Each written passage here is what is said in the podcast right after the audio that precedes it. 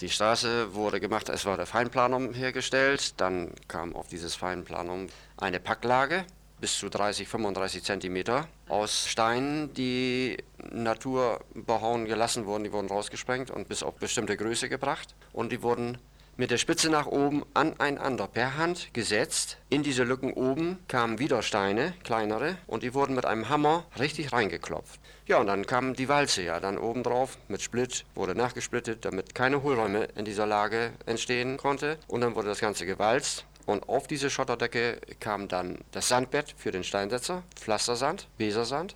Und auf diesem Sandbett wurden dann die Steine deponiert, die der Steinsetzer dann einzuarbeiten hatte.